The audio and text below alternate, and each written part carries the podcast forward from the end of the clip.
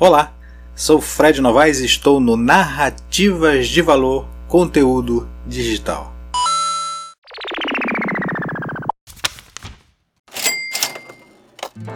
No episódio de hoje, trechos da entrevista com o deputado Luiz Castro, do partido Rede Sustentabilidade, pré-candidato ao Senado Federal. Neste episódio, eu vou colocar pequenos trechos da, das declarações do deputado, é, apontando aí os principais temas que foram BR-319, a questão da renúncia aos benefícios que lhe seriam por direito como senador, a questão da interiorização do desenvolvimento, Zona Franca de Manaus, e farei a pontuação de cada trecho. Ok? Então vamos lá, acompanhar a entrevista no programa 2018 o ano da transformação, porque mudar é preciso, uma parceria entre o Jornal do Comércio e Amazon Play TV Digital.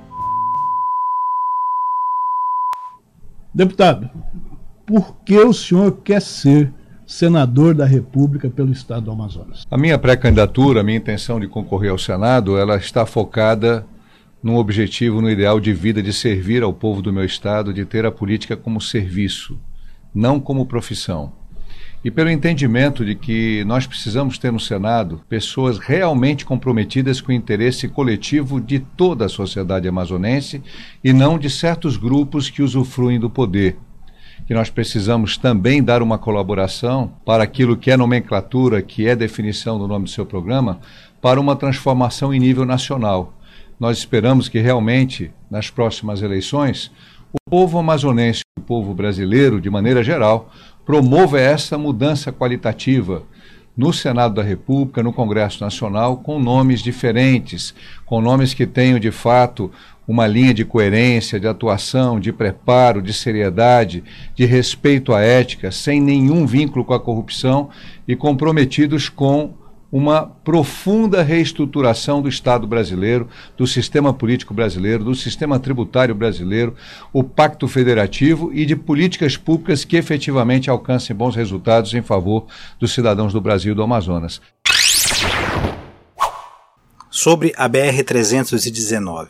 Deputado, o seu partido Rede uh, tem a pré-candidatura à presidência da já conhecida aqui no Amazonas, a Marina Silva e ela tem talvez algum nível de rejeição por conta de algum tipo de postura, principalmente com relação à BR-319. Como é que o senhor vê esse tipo de posição da, da candidata majoritária à presidência, da, do, no caso do seu partido, e de que forma que o senhor acha que esse tipo de, de posição dela é, de, de alguma forma atinge a sua candidatura e qual é a sua posição em relação a, a a viabilização da BR-319 de uma maneira mais adequada para que su, é, fique disponível como opção logística para o estado do Amazonas. Tudo bem, Fred. Primeiramente, é, é bom a gente esclarecer que quando Marina Silva foi ministra, o IBAMA exigiu, de fato, estudos de impacto ambiental para que a estrada não fosse pavimentada sem os cuidados necessários para evitar, evitar depredação, desflorestamento, agrilagem de terras, é, todos os efeitos negativos que poderiam advir da criação de uma nova frente de agronegócio naquela área, especialmente no trecho do meio, que é o trecho mais complicado da estrada, aquele mais deteriorado, mas também que corta uma das regiões de maior biodiversidade do mundo. Marina Silva, portanto, apenas se comportou como deveria se comportar qualquer ministro do meio ambiente, fortalecendo as exigências que o IBAMA fez e que deveriam ser feitas para que a obra não acontecesse da forma descuidada, precipitada, como muitos defendiam. Mas é claro que esta obra pode e deve ser feita desde que esses cuidados sejam efetivados no sentido de não permitir, Fred, que a estrada seja recuperada sem que haja a proteção ambiental o cuidado fundiário e um bom programa de desenvolvimento sustentável para aproveitar, inclusive, o investimento dessa estrada no turismo com sustentabilidade, na pesquisa científica, no turismo eh, científico e num escoamento de produção, tanto de Rondônia para cá como da Zona Franca para Rondônia, feito de forma harmônica com o meio ambiente. Isso é perfeitamente possível. Marina Silva, há mais de 10 anos, não é ministra, e as pessoas que acusam Marina pelo fato da estrada não ter saído estiveram muitas vezes ligadas a dois ex-ministros amazonenses que se diziam é, usufruir de grande prestígio com os presidentes de então, o presidente Lula e a presidente Dilma. A pergunta que fica é: por que que depois da saída de Marina, esses políticos que hoje a criticam, que alimentam esta, este ressentimento contra a Marina, não conseguiram ter a eficiência, eficácia para implementar uma obra que dependia simplesmente da vontade política de fazê-la com os devidos cuidados.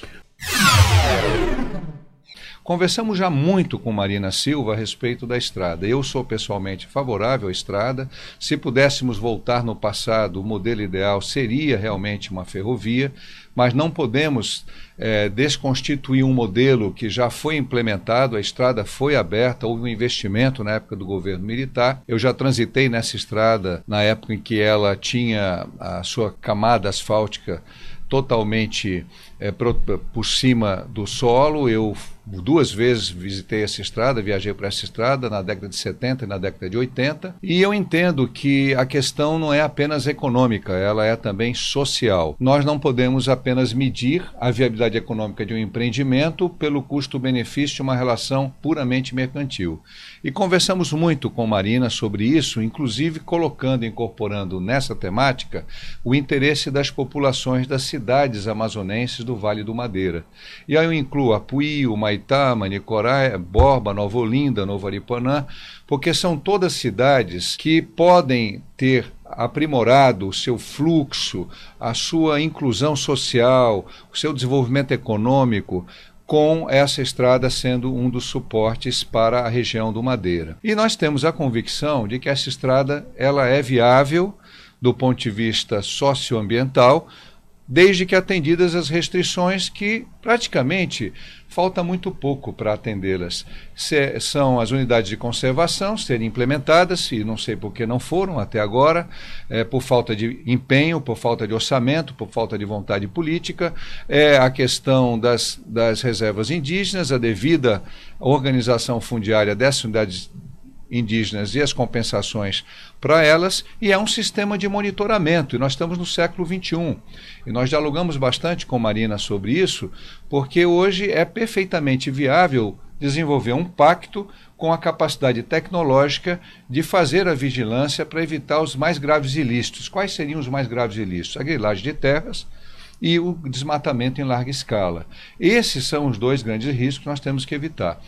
Eu seria responsável se dissesse que as condicionantes ambientais já foram atendidas, mas não foram por falta de interesse, de vontade, de prioridade do governo federal e posso dizer também eh, dos governadores estaduais que estiveram no poder que não dedicaram a essa questão a necessária tem atenção. É, deputado, o, o senhor fa, fa, falou agora que o senhor conversou bastante com a com a senadora, ex-ministra Marina Silva, com relação à BR-319. A pergunta que eu faço é: o senhor conseguiu convencê-la dessa necessidade, dessa talvez até urgência de, de efetivação desse projeto da BR-319? Sim, desde que todas as condicionantes ambientais sejam devidamente resguardadas. E nós entendemos que essas condicionantes estão sendo muito bem estudadas pelo grupo de trabalho do Ministério Público Federal, está coordenado pelo uhum. doutor Rafael Rocha, e elas estão postas, inclusive, numa discussão da qual participa o DENIT, participam ONGs ambientais, participa a, a área de produção, a área agrícola, a FAEA. Eu acho que esse embrólio ele já está próximo de terminar, desde que o próximo presidente, se Deus quiser, será a Marina, e eu vou ter, se Deus quiser, o prazer de ver no governo da Marina esta BRC, é, o problema da BR ser resolvido e nós podemos comemorar uma vitória importante para o Amazonas. Mas quero deixar claro, isso por si só não é suficiente.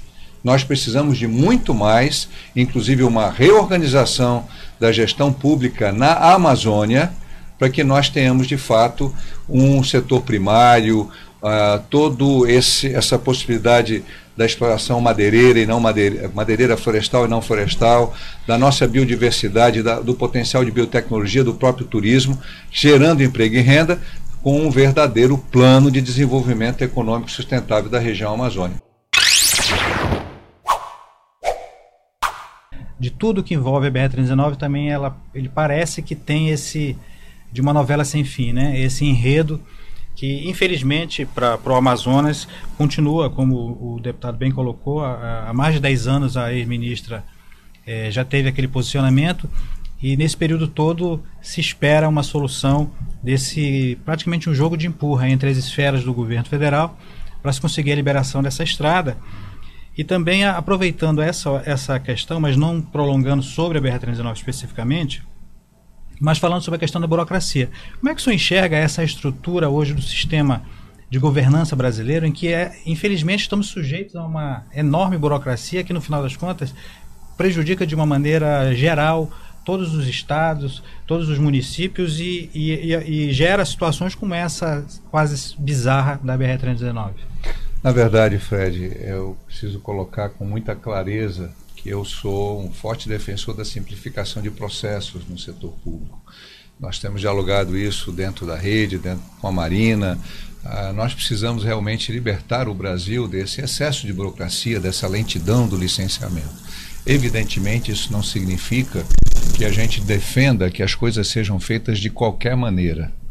É preciso que a gente encontre pontos de equilíbrio, de convergência e que a gente diminua a possibilidade de para enfrentar dificuldades se vender as facilidades, às vezes no segundo, terceiro, quarto escalão do governo, como a Lava Jato prova, às vezes até no primeiro escalão de governo. Né? Uhum. Né?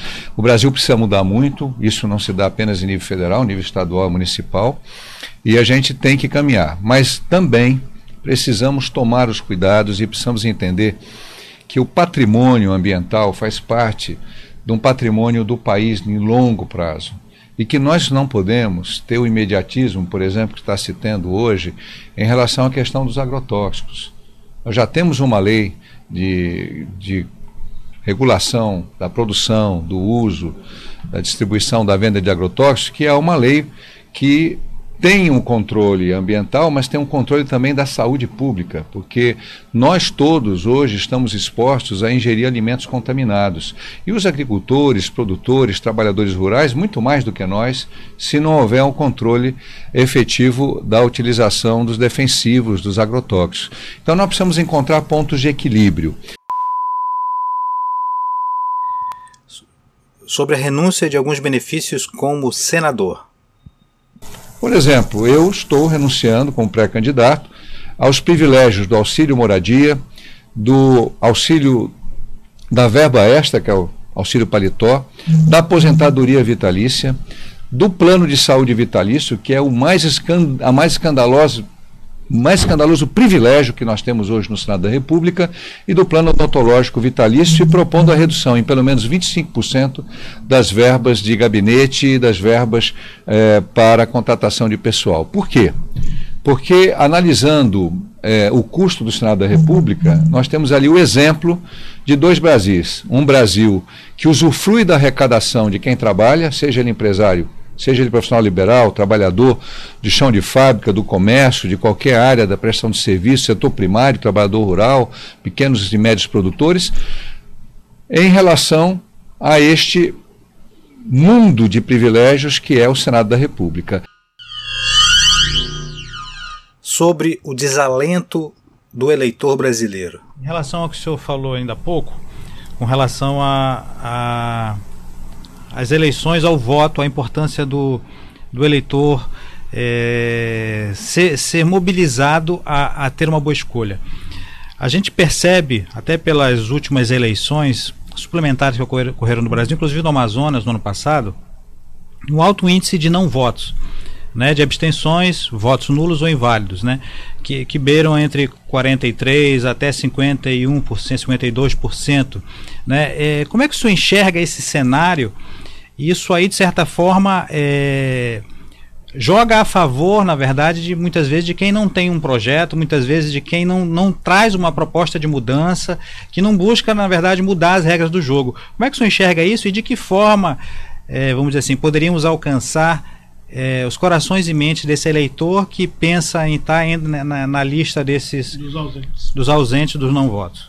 Fred, com muita preocupação e me faço e faço às pessoas que colaboram comigo de maneira voluntária a mesma pergunta.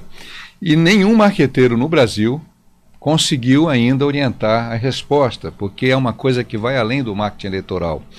Ela está numa relação psicológica essencial do cidadão com um sistema no qual ele não acredita mais. Então, qualquer candidato que se apresente, ele enfrenta uma enorme dificuldade do ponto de vista de mostrar ao cidadão que está totalmente descrente, desacreditado, decepcionado, revoltado, indignado com o que ele vê todos os dias na televisão, com o que ele lê nos jornais, com todos esses episódios terríveis de corrupção, de mostrar que ainda há esperança. Este cultivar de esperança não se dá pelo extremismo que hoje nós temos é, em duas pré-candidaturas presidenciais. Um extremismo de um lado e de outro, que alimenta o ódio, que alimenta o ressentimento, que alimenta o sentimento do negativo. Eu sempre acreditei que nós, quando gerimos um negócio, quando nós, como gerimos um negócio ou gerimos o, uma administração pública, quando fui secretário de Estado, quando fui prefeito ou quando lideramos na política, nós temos que buscar o melhor das pessoas. Hitler procurou o pior das pessoas. Mussolini procurou o pior das pessoas. Trump está explorando muito das, dos sentimentos negativos do norte-americano eh, tradicional que fica com medo de perder seu emprego, e muitos perderam já, ou de ter o seu padrão de qualidade de vida decaído por conta dos imigrantes. Mas eu sou daqueles que acreditam que o ser humano tem um potencial de bondade, de criatividade, de capacidade de pensar em si, mas também pensar no próximo. Se isso é romantismo da minha parte, paciência. Minha filha outro dia escreveu um texto belíssimo, né? Que me emocionou muito, porque ela me acompanha nas minhas lides políticas há muitos anos. Eu ainda acredito nos seres humanos. Eu acredito no potencial do Amazonas. O Amazonas é para ser um dos estados mais ricos do Brasil. Como é que se explica, por exemplo, que pela última pesquisa do IBGE, o Amazonas é o terceiro estado com proporcionalmente com o maior índice de pobreza, de pessoas abaixo da linha de pobreza, só ganhando, só estando numa situação melhor que o Maranhão de Sarney, da família Sarney, e que Alagoas, da família Collor e da família Calheiros.